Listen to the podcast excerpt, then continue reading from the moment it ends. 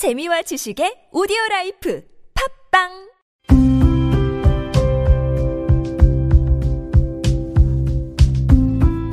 칼럼을 읽어드립니다.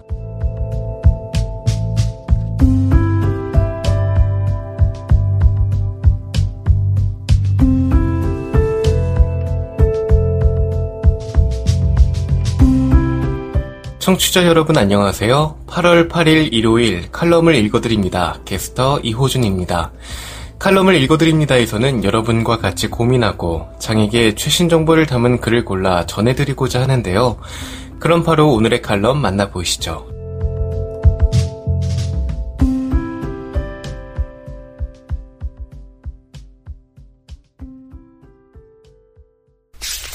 에이블 뉴스 통합 놀이터가 필요 없는 사회를 꿈꾸며 통합 놀이터, 더 좋은 놀이터가 아니라 가장 기본적인 놀이터.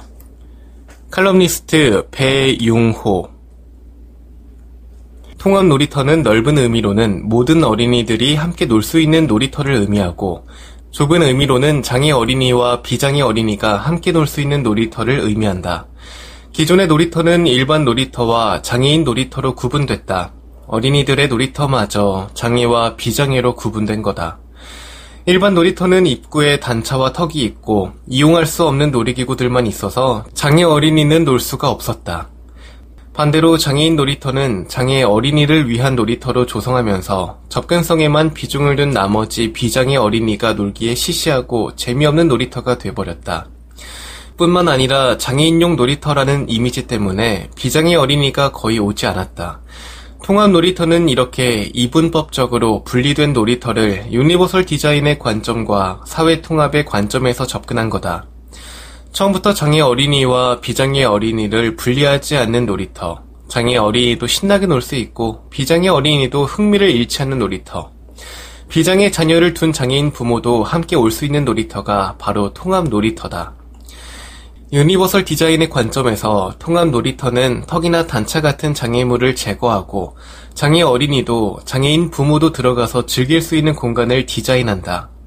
사회 통합 관점에서 통합 놀이터는 장애 어린이와 비장애 어린이가 한 공간에 머무는 것에 그치지 않고 장애 어린이도 놀이의 주체가 되고 놀이터에서 비장애 어린이와 어울려 놀 수 있는 평등한 참여를 지향한다. 그러나 한편으로 통합 놀이터는 재미있고 흥미로워야 한다. 단순한 놀이기구, 단순한 공간은 어린이들의 주의를 끌지 못한다. 장애 어린이가 함께 노는 놀이터라고 해서 모든 위험 요소를 제거하고 안전하고 평범한 공간으로 디자인한다면 그 놀이터는 어린이에게 꿈과 모험심을 주지 못한다. 따라서 다양한 선택을 할 수 있는 디자인을 통해 장애 어린이와 비장애 어린이 모두에게 재미있는 놀이터를 만들어가는 것이다. 미끄럼틀을 예로 든다면 다양한 높이와 다양한 기울기의 미끄럼틀을 배치해서 장애 어린이도 비장애 어린이도 자신에게 맞는 미끄럼틀을 선택해서 놀 수 있도록 할 수 있다. 통합 놀이터는 모든 장애 어린이가 놀 수 있는 놀이기구가 설치된 놀이터는 아니다. 장애 유형과 장애 정도는 다양하다. 그 다양성에 모두 맞는 놀이기구와 놀이터는 없다. 물론 휠체어를 사용하는 어린이가 놀 수 있는 놀이기구도 필요하고 시각장애나 청각장애 어린이가 놀 수 있는 공간도 필요하다. 그러나 모든 통합 놀이터에 전동 휠체어 그네와 시청각 어린이용 놀이기구를 비치할 수는 없다. 통합 놀이터는 마법의 놀이터가 아니다. 통합 놀이터는 놀이터의 규모와 형편에 따라 다른 정도의 놀이기구와 접근성을 고려해야 한다. 작은 놀이터는 가장 기본적인 접근성을 보장해서 턱이나 단차를 없애고 바닥을 평탄하게 마감하는 것에서 출발한다. 새로 만드는 큰 규모의 놀이터에는 휠체어 사용 어린이나 시청각 어린이가 놀 수 있는 놀이기구를 비치할 수 있다.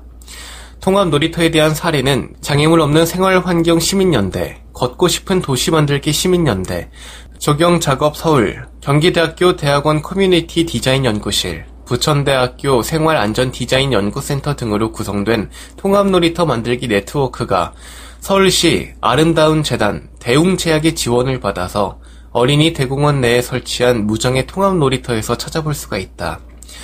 어린이 대공원 내의 놀이터 역시 기존의 놀이터였기에 많은 부분을 반영할 수는 없지만 휠체어로 올라갈 수 있는 조합 놀이대, 괄호 열고 미끄럼틀, 괄호 닫고 조합 놀이대 등을 볼 수 있다.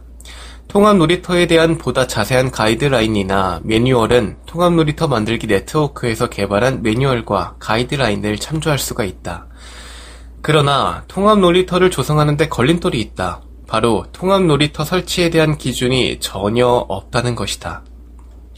현재 편의시설에 관한 법인 장애인 노인 임산부 등의 편의 증진 보장에 관한 법률 괄호 열고 장애인 등 편의법 괄호 닫고 에는 놀이터 접근성 기준은커녕 어린이를 위한 편의시설 기준도 없다.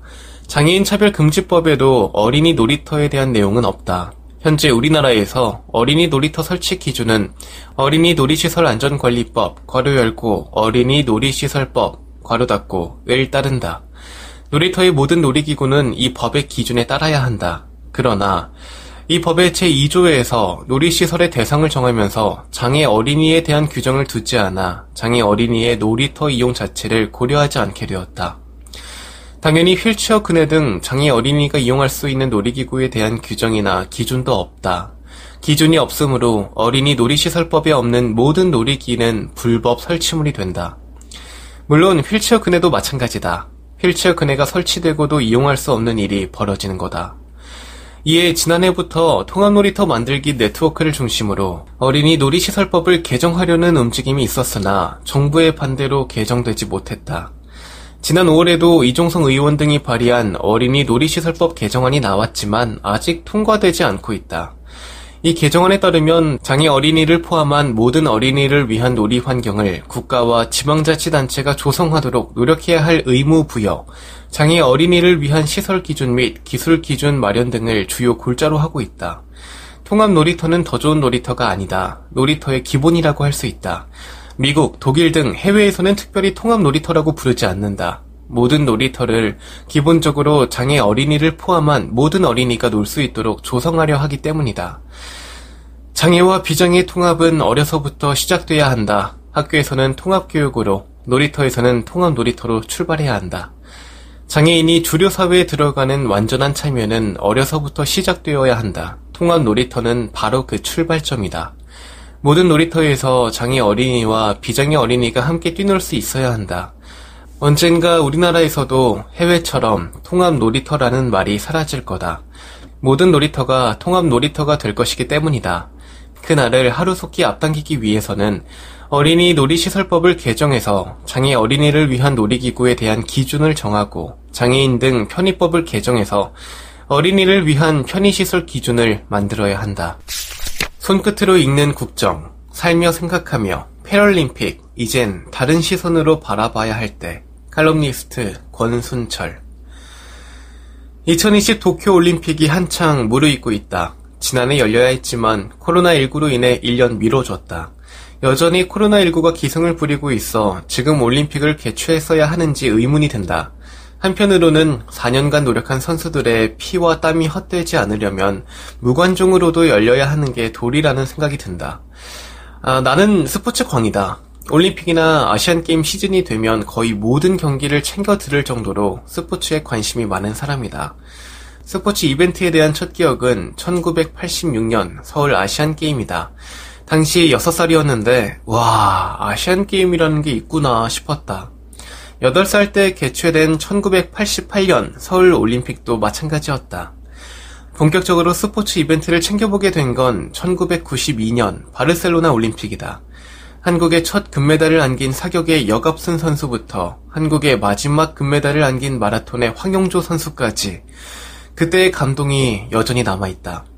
1996년 애틀랜타 올림픽은 여름방학이 맞물려 있었는데 예선 경기가 시작되는 밤 10시부터 라디오를 틀어놓고 잠에 빠져들다가도 우리나라 선수들이 메달 결정전에 오르는 순간이 되면 경기에 집중했다.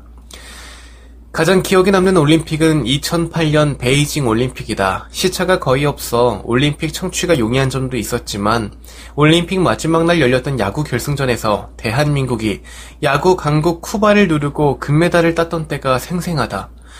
뭐 가장 좋아하는 스포츠가 야구이기도 하지만 야구 종목에서의 금메달이 예상 밖 성적이었기에 감동이 더 컸다. 그간 야구는 2000년 시드니 올림픽 동메달 말고는 그리 좋은 성적을 낸 적이 없었다. 올림픽에서는 아시아 예선을 통과하지 못한 적도 많았고 애틀랜타 올림픽에선 1승 6패의 부진을 보이며 메달 근처에도 가지 못했다. 그러던 우리나라 대표팀이 베이징 올림픽에서 9전 전승이라는 성적으로 완벽한 금메달을 차지한 건 지금 생각해도 어, 참 대단한 위협이다. 도저히 잊으려 해도 잊을 수가 없다. 나를 포함한 많은 국민에게 뜨거운 감동을 선사한 올림픽.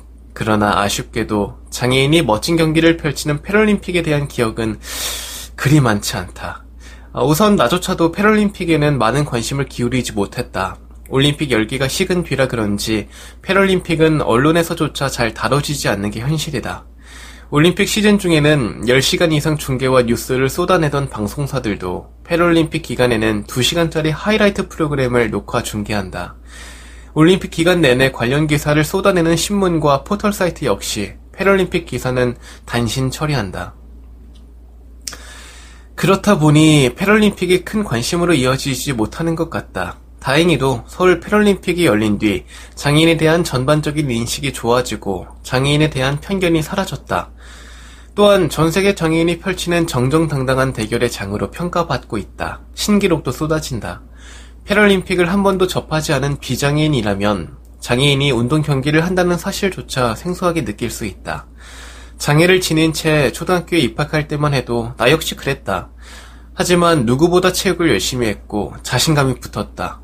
운동장 양 끝에 줄을 연결하고 그 줄 사이에 길고 동그란 손잡이를 달아놓으면 얼마든지 달릴 수 있었다.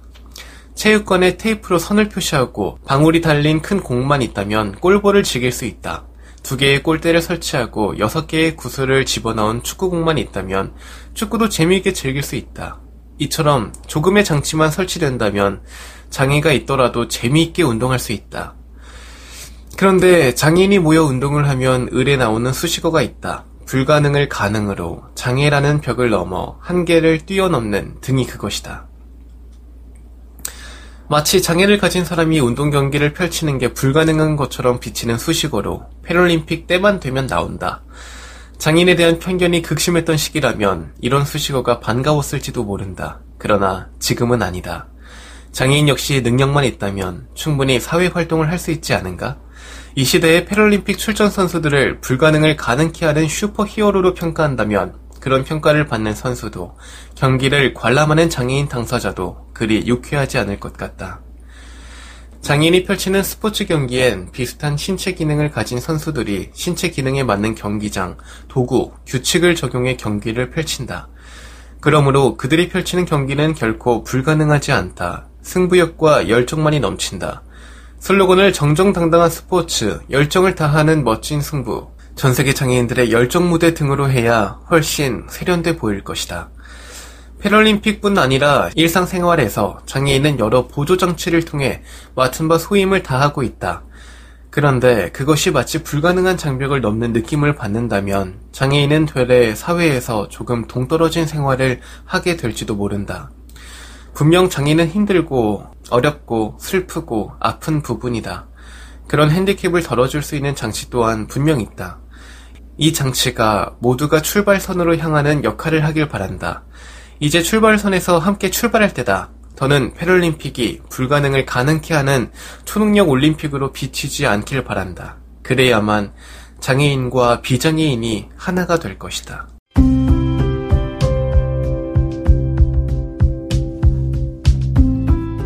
8월 8일 일요일 칼럼을 읽어드립니다. 오늘 준비한 소식은 여기까지입니다. 지금까지 제작의 이창훈, 진행의 이호준이었습니다.